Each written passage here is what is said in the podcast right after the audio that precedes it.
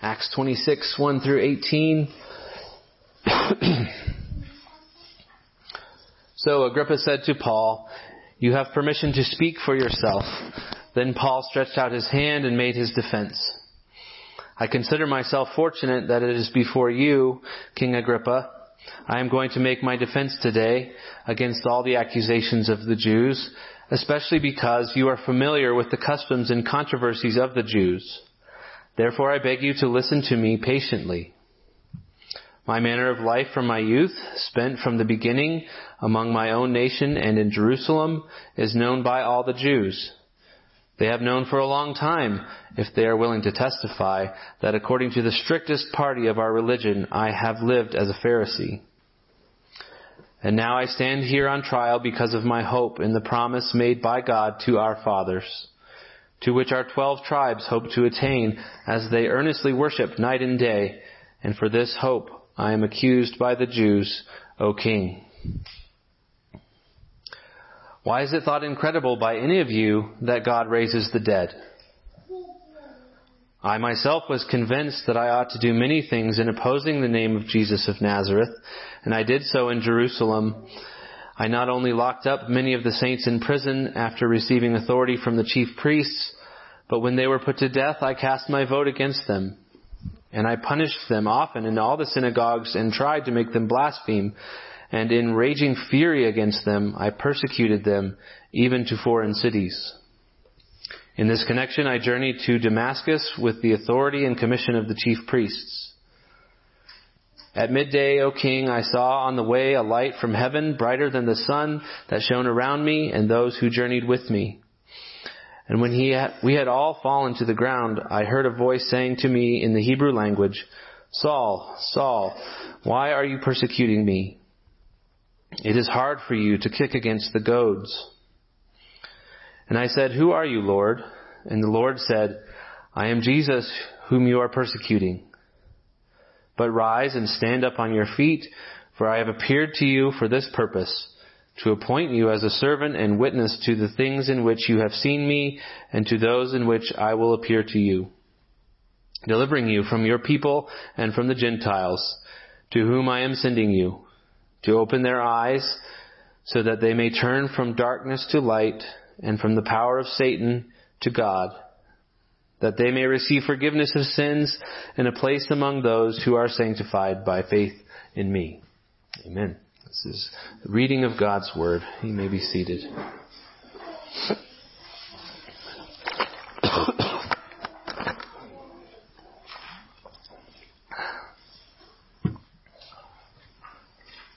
You've probably seen those perception optical illusions where there's a picture, but it's got more than one picture in it. I think of the one you've probably seen where it's a, a, a witch kind of looking lady in profile with a big nose and a big wart on her nose.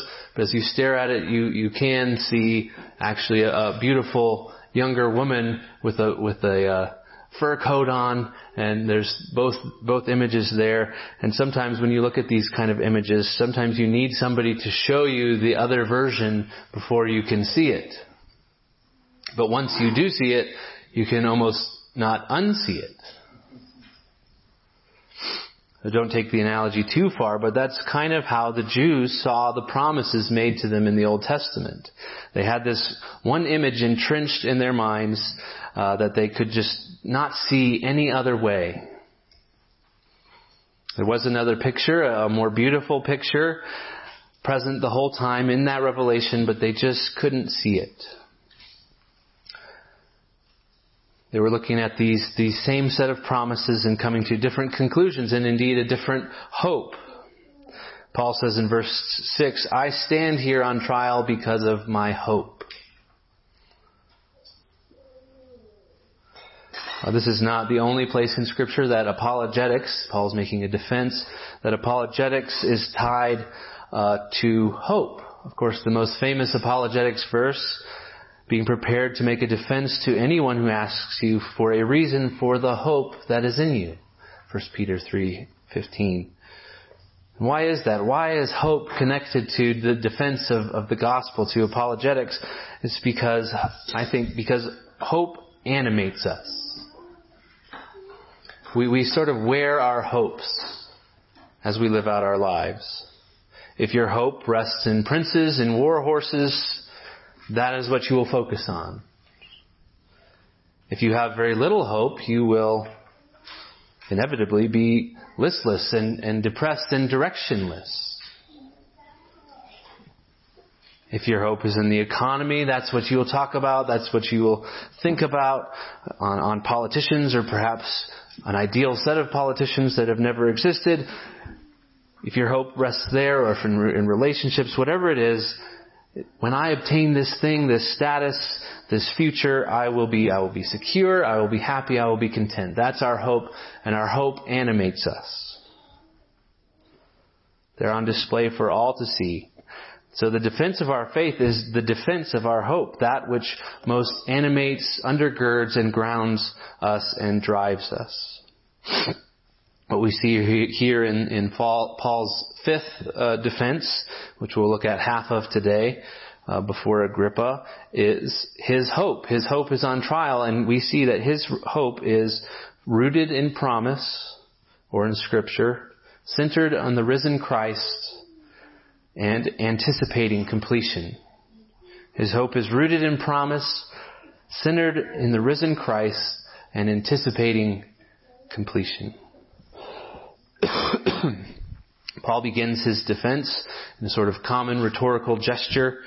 Um, I've heard that some people think he was this was the gesture or this way. I don't know. Uh, it could be a call for silence or more perhaps just a call of greeting to Agrippa, but he, he raises his hand to Agrippa when Agrippa gives him um, permission to speak, and he begins his defense. And recall, just as background, Paul finds himself here after two years of imprisonment in Caesarea at Herod's Praetorium because Governor Felix left him there as a favor to the Jews, and the Jews are after Paul because well, they don't like Paul. They don't like his gospel. They don't like his ministry to the Gentiles. And so they've leveled all kinds of accusations against him, but none of them stick. They cannot prove any of them. And the governors, Felix and then Festus to follow, realize this, but they're afraid to dismiss the case because they're afraid of the Jews.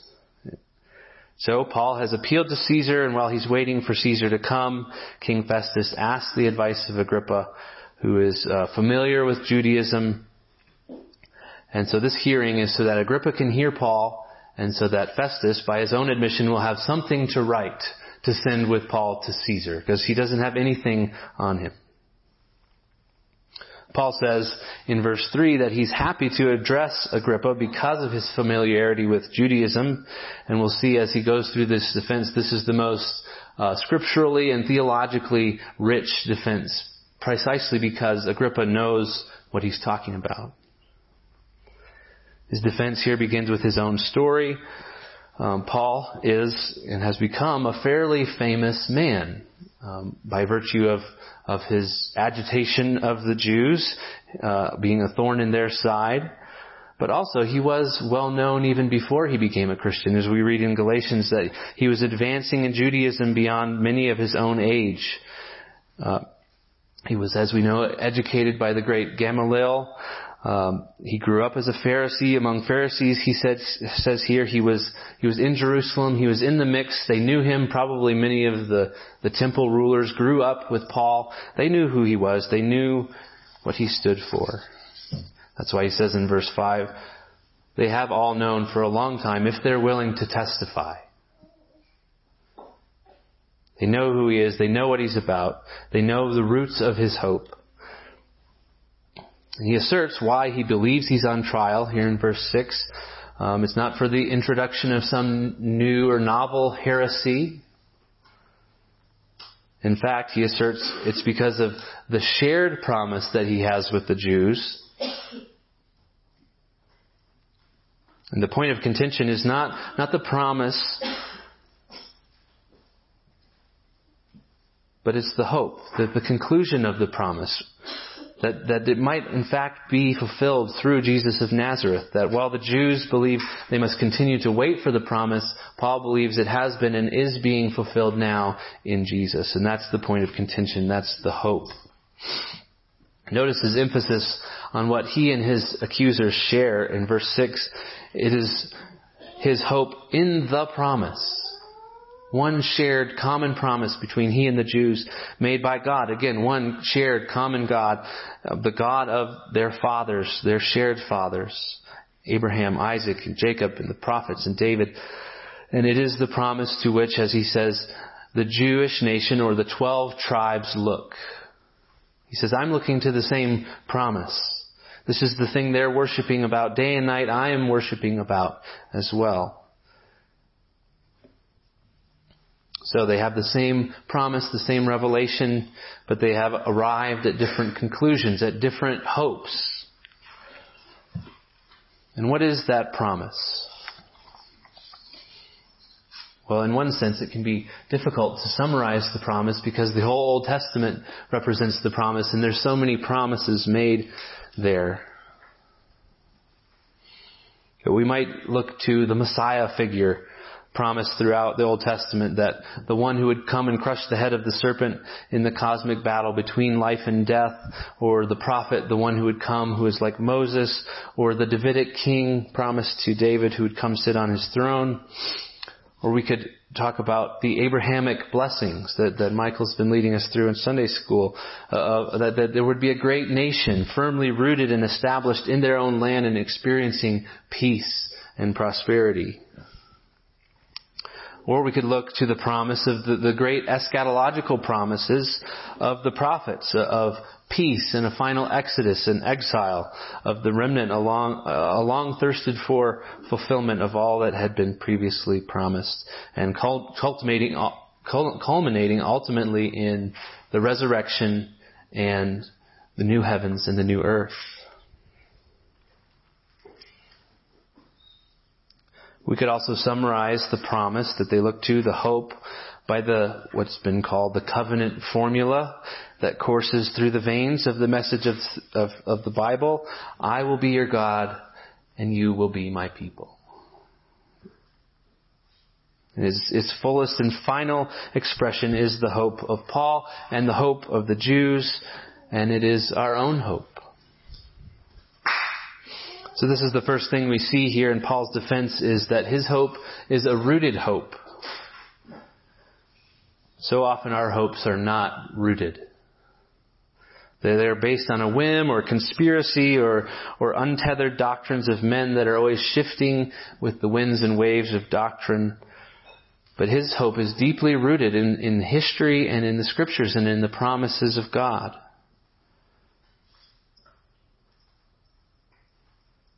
We have to ask ourselves, where is our hope? Is it securely rooted? Is it grounded in the scriptures and in the promises of God?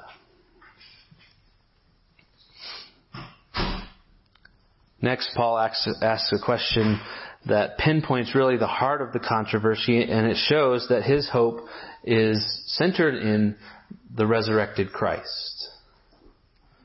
In verse 8, Why is it thought incredible by any of you that God raises the dead? It almost seems arbitrary. Where is he bringing this out of left field? God raises the dead. And on the one hand, to the Romans in the room, which many of the people are Romans in the room, Paul may be saying, don't scoff at the idea of the resurrection. Is it so far-fetched that the God who created life can raise the dead? We saw that response in, in Athens among the, the, the Greeks. They, they listened to Paul until he brought up the resurrection and then they scoffed at him.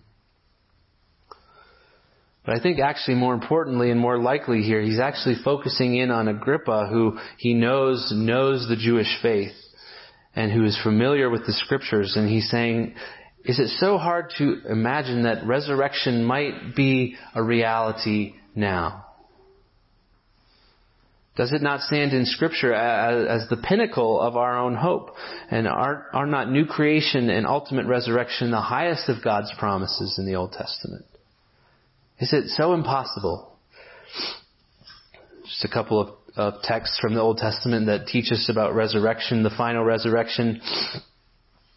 Daniel 12:2 and many of those who sleep in the dust of the earth shall awake some to everlasting life and some to shame and everlasting contempt or Isaiah 26:19, Your dead shall live, their bodies shall rise. You who dwell in the dust, awake, sing for joy.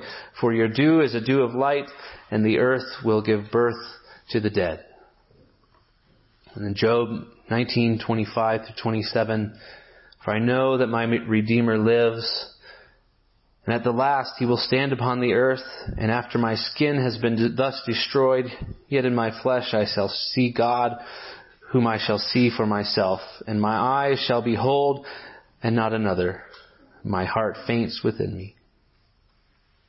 So it's throughout scripture. These promises are throughout scripture. Is it so far-fetched, Agrippa, that, that, that Jesus could have been raised from the dead as the first fruits of all these promises?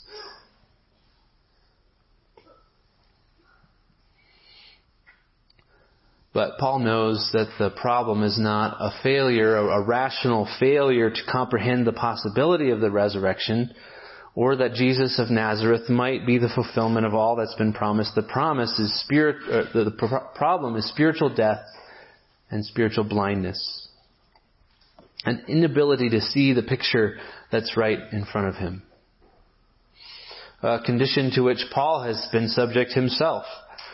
In verse 9, I myself was convinced that I ought to do many things in opposition to the name of Jesus of Nazareth.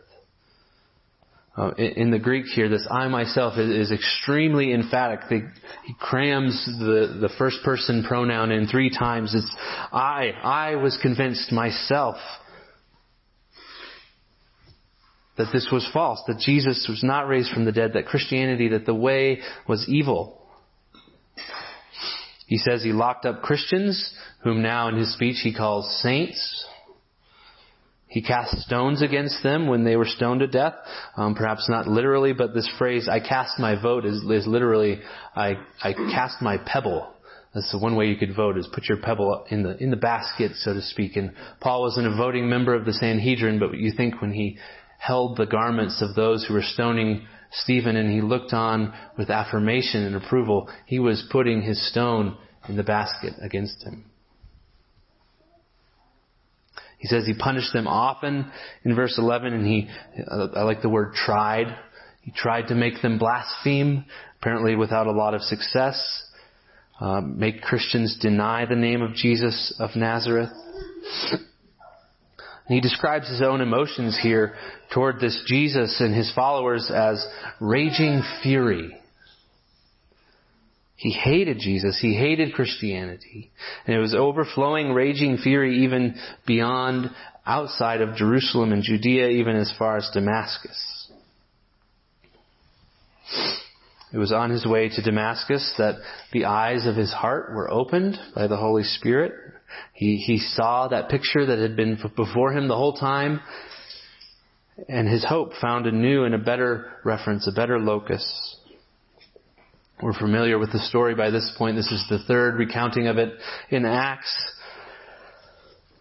in verse 13, at midday, O king, I saw the way, on the way, a light from heaven, brighter than the sun, that shone around me and those who journeyed with me. And when we had fallen to the ground, I heard a voice saying to me in the Hebrew language, Saul, Saul, why are you persecuting me? It is hard for you to kick against the goads. And I said, Who are you, Lord? And the Lord said, I am Jesus who you are persecuting.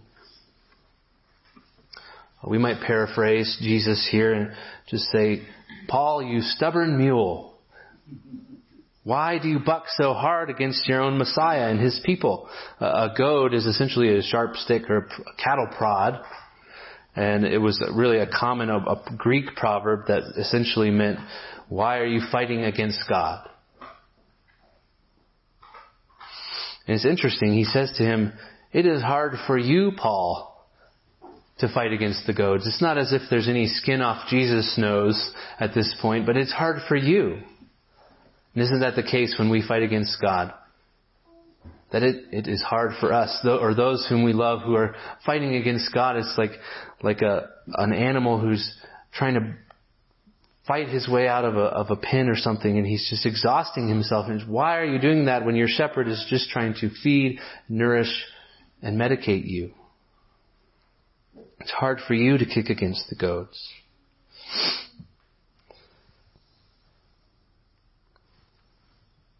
In an instant, then Paul knew Jesus was raised from the dead, and he knew all the promises of God find their yes and amen in Jesus. And his, his hope gained a new and a narrower focus. This new hope will redirect and will drive the ambitions of Paul for the rest of his life. Jesus himself here sets the course, and if we're careful to listen, uh, there are powerful allusions and echoes of the Old Testament in the commissioning of Paul that demonstrate once again that Paul's hope is grounded in the promise, in the scriptures, and it's centered in the risen Christ. And it leads us to our final point that his hope is anticipating completion. So verse 16, Jesus says to Paul, But rise and stand upon your feet, for I have appeared to you for this purpose, to appoint you as a servant and a witness to the things in which you have seen me and those in which I will appear to you, delivering you from your people and from the Gentiles. The first allusion we see to the Old Testament is, is Paul's call himself. It echoes that of Ezekiel and Jeremiah. Just listen to Ezekiel's call and notice the similarity to Paul's.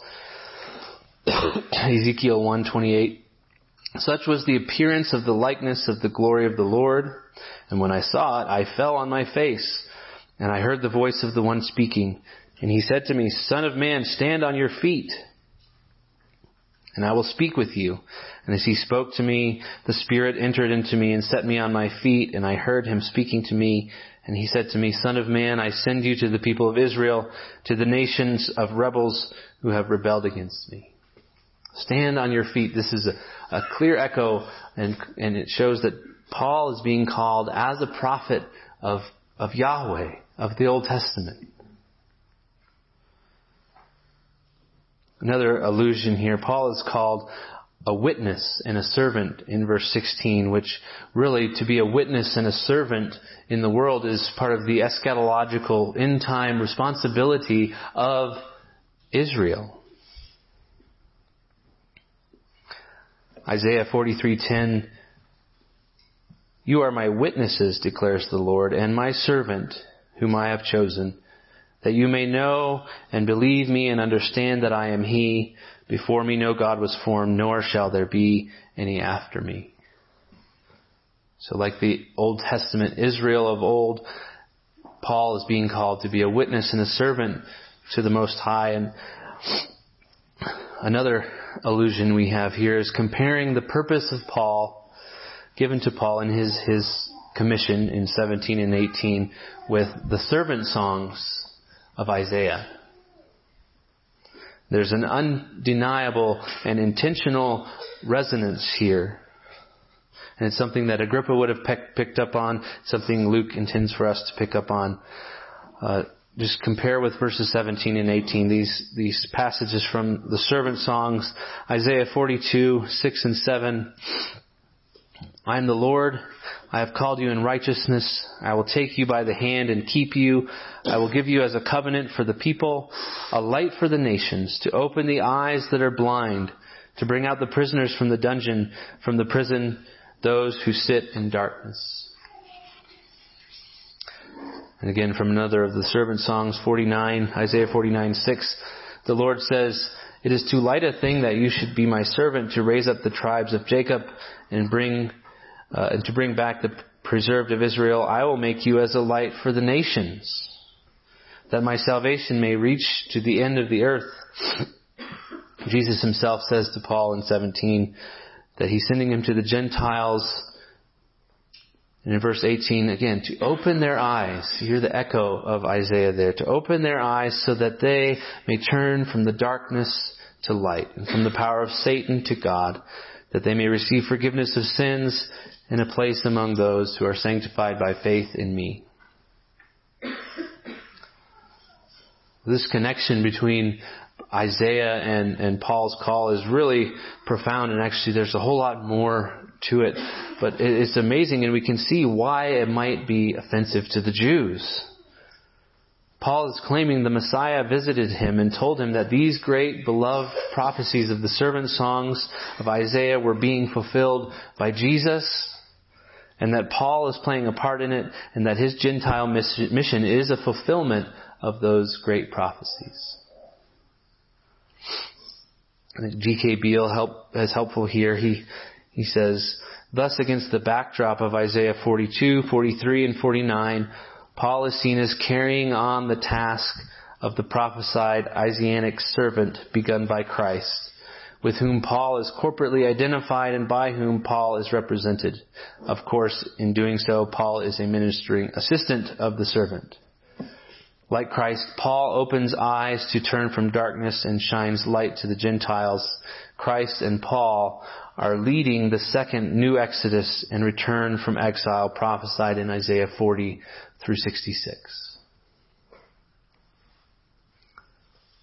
So in other words, all that that's been promised of the, the, the coming new creation is being fulfilled by Christ through His servants. This is what we've been seeing over and over again through Acts is by the propagation of the gospel through the Great Commission, Jesus Christ is doing His work. And we can see why hopes diverged then at the resurrection, why Paul brings that up in verse 8. The Jews who did not believe in Jesus, did not believe in his resurrection, continued to hope in a future Messiah a future establishment of the nation of Israel. But Paul, who has encountered the risen Christ, becomes one of the instruments in the hands of this Messiah King as he puts his hand to the plow to finish all that the servant was prophesied to do. So for him, the age of fulfillment has arrived. This is happening now.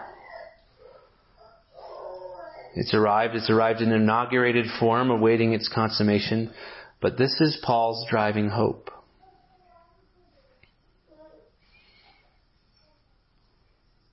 And we have the privilege of being the recipients of this, uh, uh, the recipients of the, the great Gentile mission that was prophesied. We are the Gentiles. In verse 18, the purpose of Paul's commission is described in, in three uh, connected purposes. The first purpose is to open their eyes. Paul's job is to open the eyes of the Gentiles. God's revelation through the word of the apostles, through the illumination of the Spirit, has opened the eyes of our hearts to encounter Christ, the risen Christ for ourselves. Secondly, his purpose is so that they may turn from darkness to light, from the power of Satan to God. Paul reminds us in Colossians 1 of our former state that we were held captive in a kingdom or a domain of darkness that is governed by Satan. But God, who said, let light shine out of darkness, has shone in our hearts to give the light of the knowledge of the glory of God in the face of Jesus Christ. He has thus transferred us from the domain of darkness into the kingdom of His beloved Son. So this great cosmic battle that started in Genesis, prophesied in Genesis 3.15 is, is being won the, by the spreading of the gospel to the Gentiles. Third purpose is that they might receive, number one, forgiveness of sins, and number two, a place among those who are sanctified by faith in me. This is the great promise of the new covenant. Jeremiah 31, 34. Forgiveness of sins, for I will forgive their iniquity and I will remember their sin no more. The certificate of debt with its legal demands has been nailed to the cross. And how do we partake of all of this, all of these benefits of Christ? Jesus says in, in to Paul that it's by faith. It's the second thing that we receive. Forgiveness of sins and a place among those who are sanctified, set apart by faith in me. The Jews, they were hung up on a false hope that was really couched in their own ethnic identity. We are sons of Abraham. But Paul says it is those who are of faith who are of the household of Abraham. Those who believe in Jesus are set apart as his special and chosen people, and we will receive his inheritance.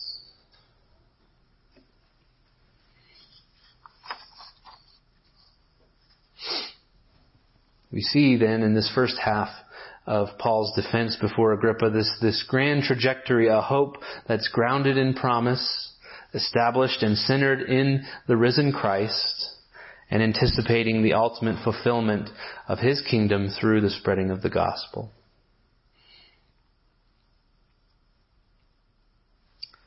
Is this the, the image that you're seeing when you look at the promise of Scripture? Is this the grounding focus and anticipation of your hope?